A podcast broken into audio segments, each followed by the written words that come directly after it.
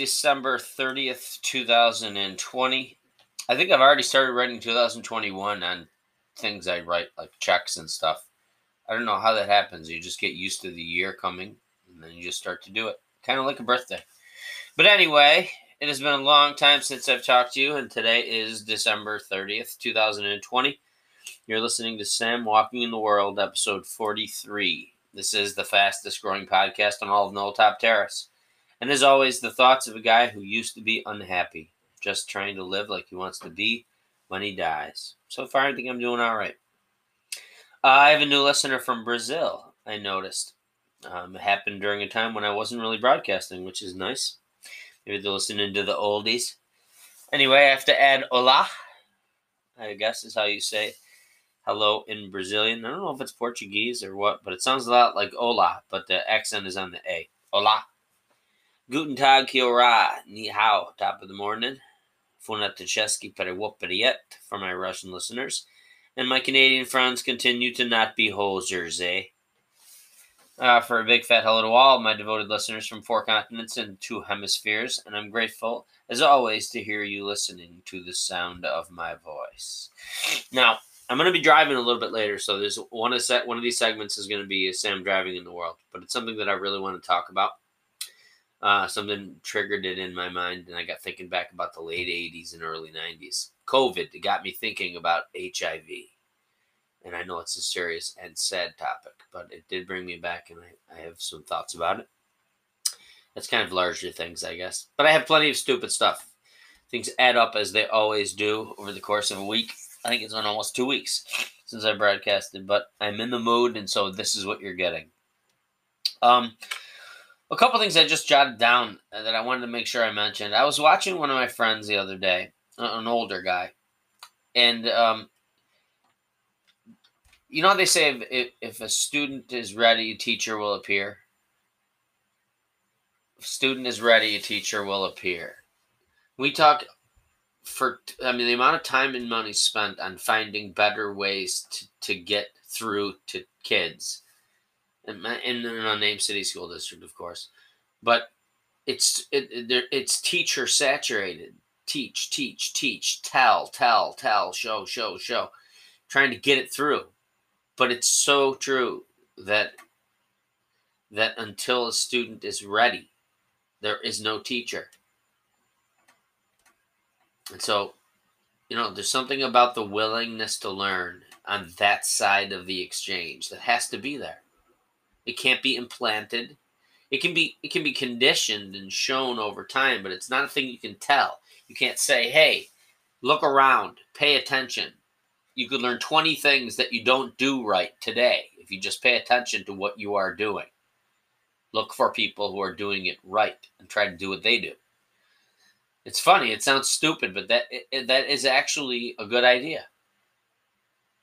So I lived a day of my life paying really close attention to everything I did. It was all the normal stuff I do.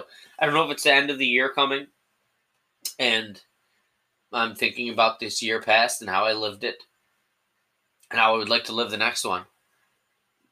Um, but it got me thinking about like what am I actually doing? And I, I I've practiced extracting value from my life. I have to. It's in order to live sane. I have to pay attention to the thing I'm doing in the moment. I have to do what I'm doing. That is my anchor, really, when I think about it. When my mind starts to get all frazzled and I'm cooped up and COVID and and uh, I wasn't able to swim because I had that, that MRSA thing on my hand. Finally, that healed. I was able to swim today, and a lot of things in my mind cleared, and I just got a close look at what I'm actually doing. Like I stepped outside myself and watched myself. Little things. I watched myself playing with the dog.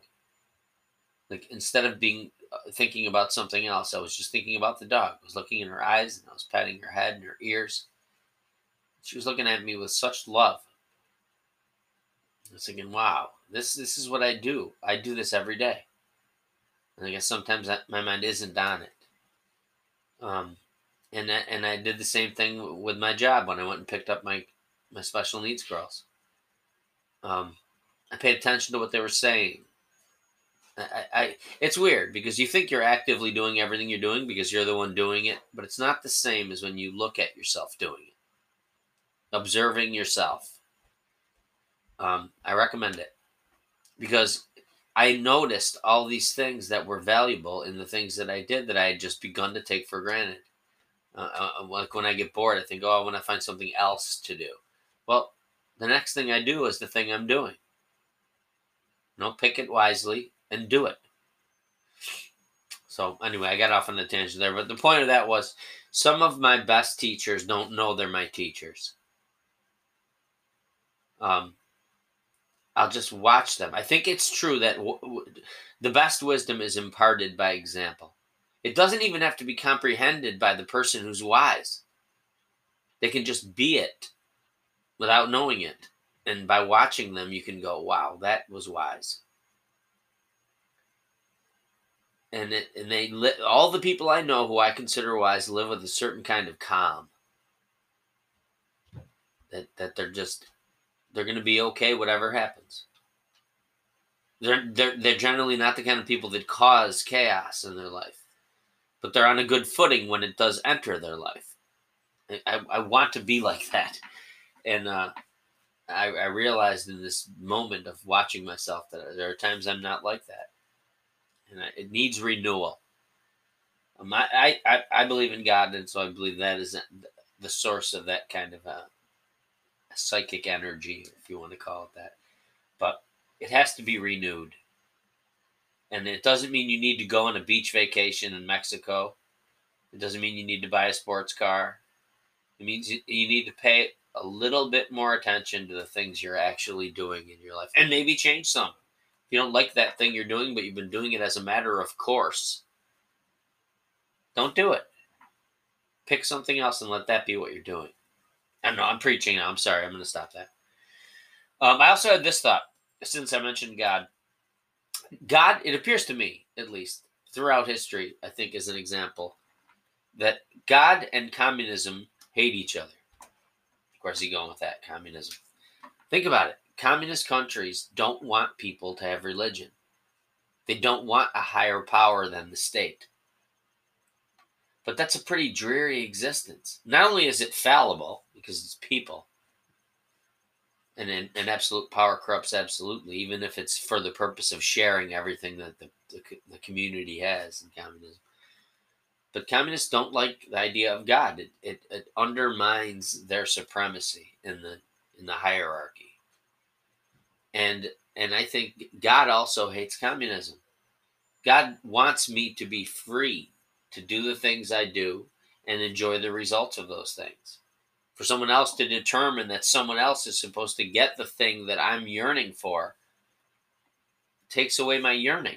It, it, it, it contradicts, it flows against the stream that I think is is the force of God, which is for you to do to be your fullest self. And, that, and the communism kind of tries to harness that and, and pass the energy along to other people who might not have it. When I think the real solution is for them to have it too. So I, I wrote that down. That's the only reason that I brought that up, but I did want to talk about it. I think about communist countries. I understand now why they hate God. And I believe why God does not like them. Seems to bust them up whenever they occur, which is why I think communism has failed everywhere in the world. It doesn't harness the human spirit. And the human spirit, I think, is divine. Anyway, that said, I'm going to take a quick break and when I get back, um, I'm going to talk about a few more stupid things. Um, and then, like I said, the larger thing will probably be in the car, but um, I think you'll um, appreciate it anyway. Anyway, it's great to be back. So I'm going to take a quick break, and I'll be back after these messages. What's up, Milky? Welcome back to Sam Walking the World. You'd be happy to know that Milky had a delightful Christmas. Got himself full of eggnog kept it on the down low. Um, but imagine, imagine things must have gone well with his in-laws because uh, I think I would hear about it if, if they weren't. Any good. That's see, that's nice. See, that's nice. Milky, Milky is one of those wise people that I was telling you about. You know, he's on the other side of the microphone, but I swear, if you were to watch him like I watch him, just carry carry on his life the way he does. He has that calm I'm talking about, and it's because he's just kind of ready for whatever's going to happen. He he is a cool cow, bull. Sorry, bull. Okay, anyway, let me get back to some stupid stuff before I get to the big stuff. First, um, I was thinking about depends, like the adult undergarment. Um, and I, uh, I'm older.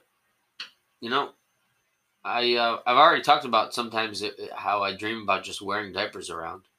I wouldn't have to go to the bathroom. So I, I love the idea. Um, but it, I was thinking about the name, like Depend. Is that the best name for a product whose market is people who want to be independent? Like Depend. You depend on these diapers. You cannot live your life unless you wear these diapers. You have dependence upon them. Anyway, I guess you can depend on them, which means rely on them. They should be called rely, not depend. I don't know. I don't know. Anyway, I'm very pro adult diaper. Okay, moving on. I wish I had an audio guy. This is what got me thinking. I was talking in the car and I was recording something. And you know, you get all the sounds and the and the noise of the car and the other cars around you and the hum of the engine and all that. And it's just not the same as talking to, into my my golden microphone that I have here in the studio. Um, but it got me thinking. Like, I wish I had one of those audio tech guys that seems to be in every single television police movie or show where it's like they have like a, an audio tape. And and they got to try and figure out what's on it. Is it so and so's voice? Can any information be gleaned from this? Because it was at the crime scene. Somebody must have recorded this. And like there's a murder or something.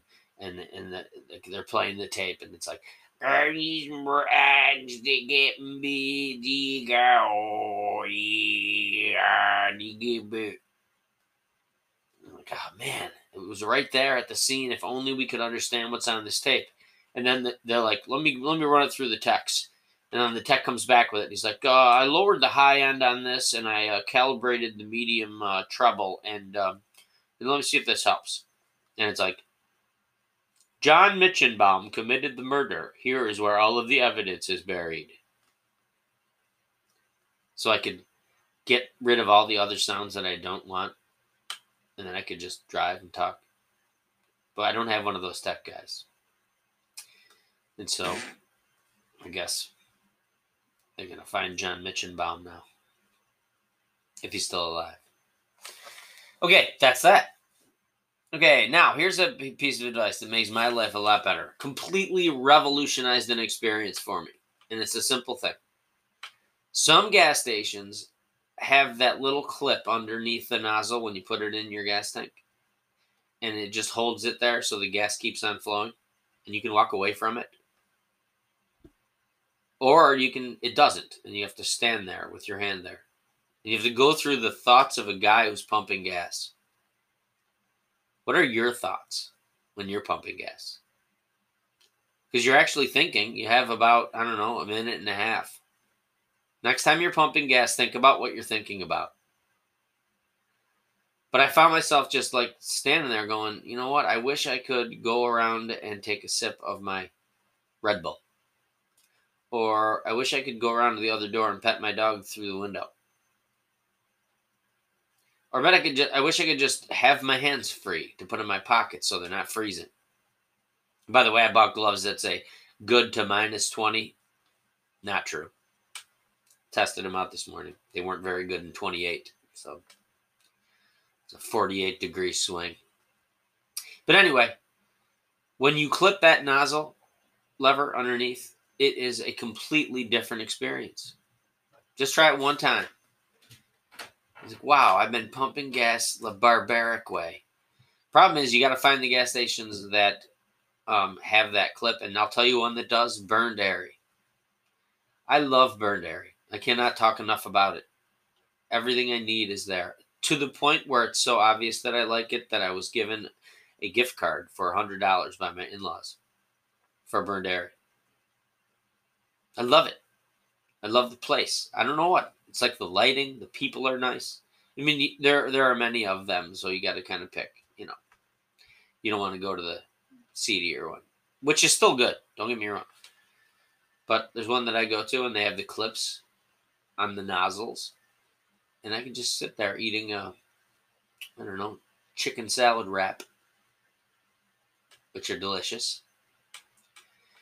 Uh, they have treats for the dog. When I go in there, I grab little uh, bacon, bacon treats. I don't forget what they're called. She loves them. So if I'm ever in the mood to give her a treat and I'm in Byrne Dairy, I can just go do that. All right, I've gone off on a wild tangent. I promise you, I'm not being paid by Byrne Dairy. But try hooking the nozzle lever next time that you're pumping gas, and I bet your experience is different. Okay, um, I got a whole bunch of stuff I got to do today, um, and I'm going to pay attention to it as I'm doing it. It's going to mean something because I'm aware that I'm doing it. And I think it's going to make for a very meaningful day. So I will let you know. Um, and we'll, I will get back to you in a few minutes when I get in my car. And then I will share something larger. And I'll be back after this. Hello and welcome back to Sam Walking in the World, episode 43. Um, I want to talk about something that is a little bit depressing, but it was also kind of funny to me that what happened in my day. So it ended up cheering me up, but it is something serious. Without further ado, um, I was talking to a friend of mine about Rocky movies, and um, he brought up he's younger, um, he's in his late twenties, but he brought up uh, Rocky Five. For those of you who don't remember Rocky Five, um, Tommy Morrison, or was it Tony Morrison? Tommy, I think it was Tommy Morrison. T O M I. He was this real. He was a heavyweight boxer, and he's this white dude. He, at least from my from my recollection of it, I remember feeling like he was an up and coming boxer. I don't know if he was like an up and coming actor, and that's why they put him in Rocky Five, or if he really was an upcoming up and coming boxer. Um, but I remember, if you don't recall, the sad part is that to, um, Tony Morrison, Tommy Morrison, is the um, is the guy that ended up contracting HIV, and I think you say contracting it. I'm not sure. The reason I bring it up is because um, I was talking with somebody who's clearly from a different kind of era, and and I remember. I mean, anyone that's in the, in their late forties, maybe early fifties too, remembers being like the generation where where HIV infection exploded first, and um, and I'm just thinking about COVID, and uh, thinking about how uh, uh, all the younger people now, it's you know all they're going to remember, probably for decades, is COVID. Um, and it's not not exactly the same. I don't mean to make light of anyone dying from a virus, but um, the difference, the main difference to me in my mind, stands out between COVID and HIV is that, for one thing, when you have the COVID virus it doesn't guarantee, or at least severely increase the likelihood that you're going to die. I'm sorry, this is Sam driving in the world, I should have said. So if you hear these ambient noises, I apologize. But I just wanted to, I wanted to talk about this right now while I was thinking about it. And um, it, it was like a death sentence, is how you thought of it back in the, I would say, late 80s, early 90s. I was uh, just finishing up college I remember walking through my college cafeteria, the calf, and hearing that that Magic Johnson had contracted HIV. And I remember how huge a deal it was. It was like how it was before they had redone any kind of research to find those medicines that they now have. That obviously Magic Johnson is still alive. That you know, with it with the right medication, you can live with it. And it doesn't kill you. It only kills you if you don't treat it. Um, but nevertheless, the stigma of, of knowing someone having it that had it, or being in a relationship with someone that you found out had it. I was actually even at the time I was dating a girl whose ex-husband had passed away from it, and I, I did at the time. I mean, you know, there were a lot of question marks still, and I remember thinking to myself, "Geez, it, it, it it impacted my direct thinking about whether or not I'm, I'm so sorry to say this, but my direct thinking about whether or not I wanted to remain in a relationship with that person. And they had a child. They had a, like a two year old child who was the cutest little boy, and he ended up not having HIV. He was born without it. So I remember thinking, like, wow, man. But at the time, any any minor wrinkle in a person's normal cookie cutter life was enough for me to stop going out with them. I still had this idea that life was supposed to be a certain way. I was still hanging on to that idea that there were acceptable ways that your life could be and then unacceptable ways. And I was just grateful as all hell that I didn't have one of those ways that was unacceptable. I, I really just spent my whole life trying to prevent my life from becoming one of those ways that was unacceptable because I guess I didn't really have a plan forward. It turned out there was and such a wrinkle added to my life. I, I honestly don't know what I would have intended to do. It just tells me where my mind was at at the time, and maybe where everyone's mind is at at the time when you're in your you know twenties. So anyway, um, I was talking to a, this good friend of mine who's in his late twenties about um, HIV, and, he, and I just wonder how much less they know about it now. It's obviously not on the front page anymore. You know, I don't know how many people die of of AIDS every year. Um, but I'll tell you this I definitely remember the day that I had begun seeing someone new, and it was the thing to do. You got tested for HIV because they they would explain to you in a way that scared the living crap out of you. Like, however many people you've been with, well, you've not just been with those people. You know what I mean, sexually speaking. You haven't just been with those people, you've been with a hundred people they've been with, and each of those people, a hundred people they've been with, and before you knew it, like if you did the math out, like you, you had been with everybody in the world. Or it seemed. And so you had to wait too. Like I, I, I think I remember going to get it, and then they would call you and make you go back to the place physically because of the whatever one in however many thousand people that they had to give bad news to they did they did it all the same way, so you couldn't tell from whether or not you'd gotten a phone call back whether you had it. You had to show up. You knew other people who had shown back up to get the results and be like, "Oh, I had to go back to it. I didn't have it."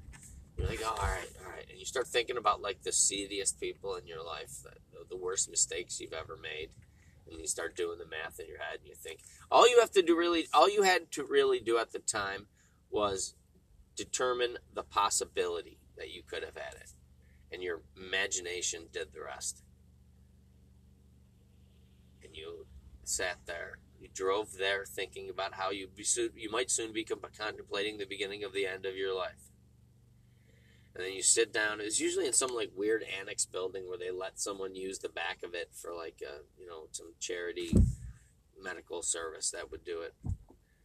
And uh, and you'd be just it was a nice enough person that I spoke to, but I mean it just seemed like the person that read the read the information to you.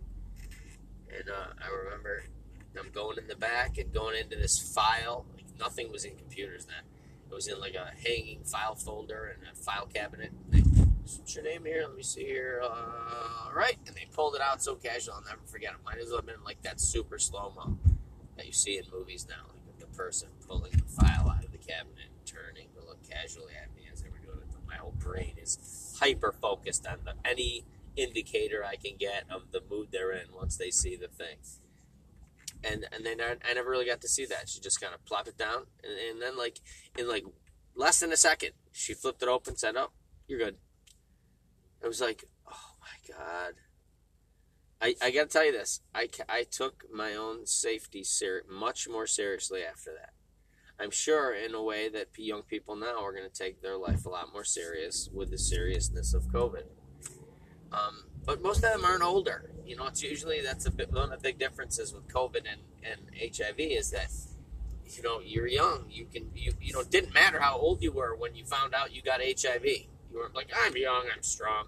Which is what leads me to the thing that was funny about it is that the way that my 20 late 20 something friend told me about it it made me stop for a second and wonder if he did understand the gravity of it just because like i said it's been out of the news like i wonder if people really do understand that when you get hiv unless you have the medication which i guess that that's the presumption now is that everyone does everyone has the accessibility to it and so very rarely i'm guessing do you find people who have died from hiv from aids which is HIV, human immunodeficiency syndrome, AIDS, acquired immune deficiency syndrome. I think I got HIV right. Human immunodeficiency virus, HIV. I guess. I could be wrong. But anyway, he, he was talking to me about Tommy Morrison. He's like, yeah. He's like, remember that dude? Then Here's why I'm telling the story is because I thought that it was one of those, not a miracle, but one of those incredible turn of events where it was great news for everybody where he had been Tommy Morrison had been diagnosed with HIV. And then sometime later in like subsequent tests, he was found to not have it. Like and, and I, I don't think he had it and then didn't. I think that he it might, must have been misdiagnosed from the first time. And I was like, wow, what awesome news of all the things that you could get misdiagnosed about that is the number one thing that you put maybe cancer maybe but i mean i don't know i might even put hiv above cancer because of all, uh, everything they can do for cancer now but uh, like recently for example i went to the ophthalmologist and i always felt like i had more trouble seeing out of my left eye than my right eye there's like this spot kind of right in the middle where I, I, I just feel like i have a blind spot but i've always been told i have a blind spot in my right eye not my left. So I'm like, wow, man, something must be going wrong with my eyes because I see this now in my left eye. I just presumed I had it in my right eye, even though I didn't notice it. And then they told me it was a record keeping mistake. I just recently went back to get my eyes checked for the first time in like 10 years. And it was like, oh, we have this on the wrong, our record keeping is wrong here. That blind spot is on your left eye. Like, oh, that makes a lot more sense, but fairly inconsequential considering a misdiagnosis. This, I was like, was like, wow, the guy doesn't have it. He had to get his mind all the way to the place where he was sure he had it, and all of the, the resulting catastrophic thoughts. And now they're gone. Then my 20 something friend told me that he was the only, Tommy Morrison sadly was in denial about having it. He, he, he was diagnosed it, and then he went into this deep, deep, like almost like mental illness related denial about the fact that he had it. I don't know if he was lying to himself or if he was lying to other people and trying to get away with it so that he could continue to box. I, I know for a fact he was, he did have some title fights coming up, and after he was in Rocky, everyone wanted to see him fight for real. And so he might have just just turned that part of his mind off that knew the reality that he had it. But the way my friend described it to me is what cracked me up. He was like, He's like, yeah, remember? He was in denial, and then he like disappeared for a while. Nobody would fight him because they found out that he did have it, and then he just like wasn't in the news for a really long time, and then like, and then turned out like he got sick, and in the end, it was the it was the AIDS that got him. And I was like, I was like, are they sure? Did they rule everything else out first? Like it made me think, like, does he not realize the gravity of what it means? And I'm sure he does, but it's, again, it's like it's because it's not talked about all the time anymore. You don't realize that it is a likely death sentence. maybe not so much anymore, but at the time for for for Tommy Morrison, it definitely was. Know, I just I, my head kept spinning that out all the rest of the day, and then the next day I was like, I was like, he, it's it's crazy because he had arthritis and hepatitis, halitosis. I mean, and the doctors ruled every one of those out. Like system, systematically, they eliminated every other cause of what it could be that got him sick, and it turned out in the end it was the AIDS. I was like, dude, you need to refresh your course, or else you need to get better at how you say that because people are going to think you don't think that you die from AIDS. But I just kept on messing with my wife about it. Yeah, it just it seemed like you know once the knee healed and the surgery went well and everything was good, he could walk again. Everyone thought you know he, can get around again. His blood pressure will be better. Everything, you know, he may make him out of the woods on this AIDS thing after all. And then, nah, sure enough, sure enough, it was the AIDS that got him sick. Thought he could shake it. And uh, I guess just another thing to be grateful for. And I guess what really got me thinking about that is that it's sad that so many people have to die for us to learn. And I don't mean like, oh, why do all these people have to die for our politicians to learn? I don't mean any of that crap. I mean learning from evidence, scientific evidence regarding the drug and the and the um, virus. Like certainly at the time, if we had all of this research about HIV, like if uh, it was just in a file cabinet somewhere dumped by an alien in case this thing called HIV ever sprung up on Earth, we would just give them all those medicines and then no one would die of it. It would have been a miracle in the late 80s, early 90s if all that research had been done. But of course, all that research was done because people were getting and dying of HIV. Remember the Greg Louganis thing that happened and he hit his head on the board? And he was so worried about the blood going public because everyone would find out he had it. I don't I, don't know if the jury was ever out on whether or not Greg Louganis was gay, but it did go around.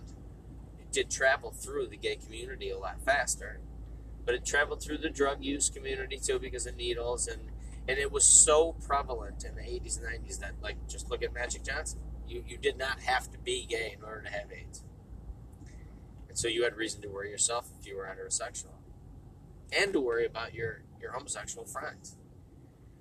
Um, like they were ever doing anything wrong. You know, they weren't. So anyway, I just figured I'd share about that. But yeah, the doctors they ruled everything else out. I mean, they were methodical. You know, I mean, it's like they knew he had AIDS to begin with, but you know what I mean. They were going to keep on looking for that guy, just keep on looking, and then it turns out, yeah, it was. In the end, it was. They couldn't find anything else that was making him sick, so it turned out to be the AIDS.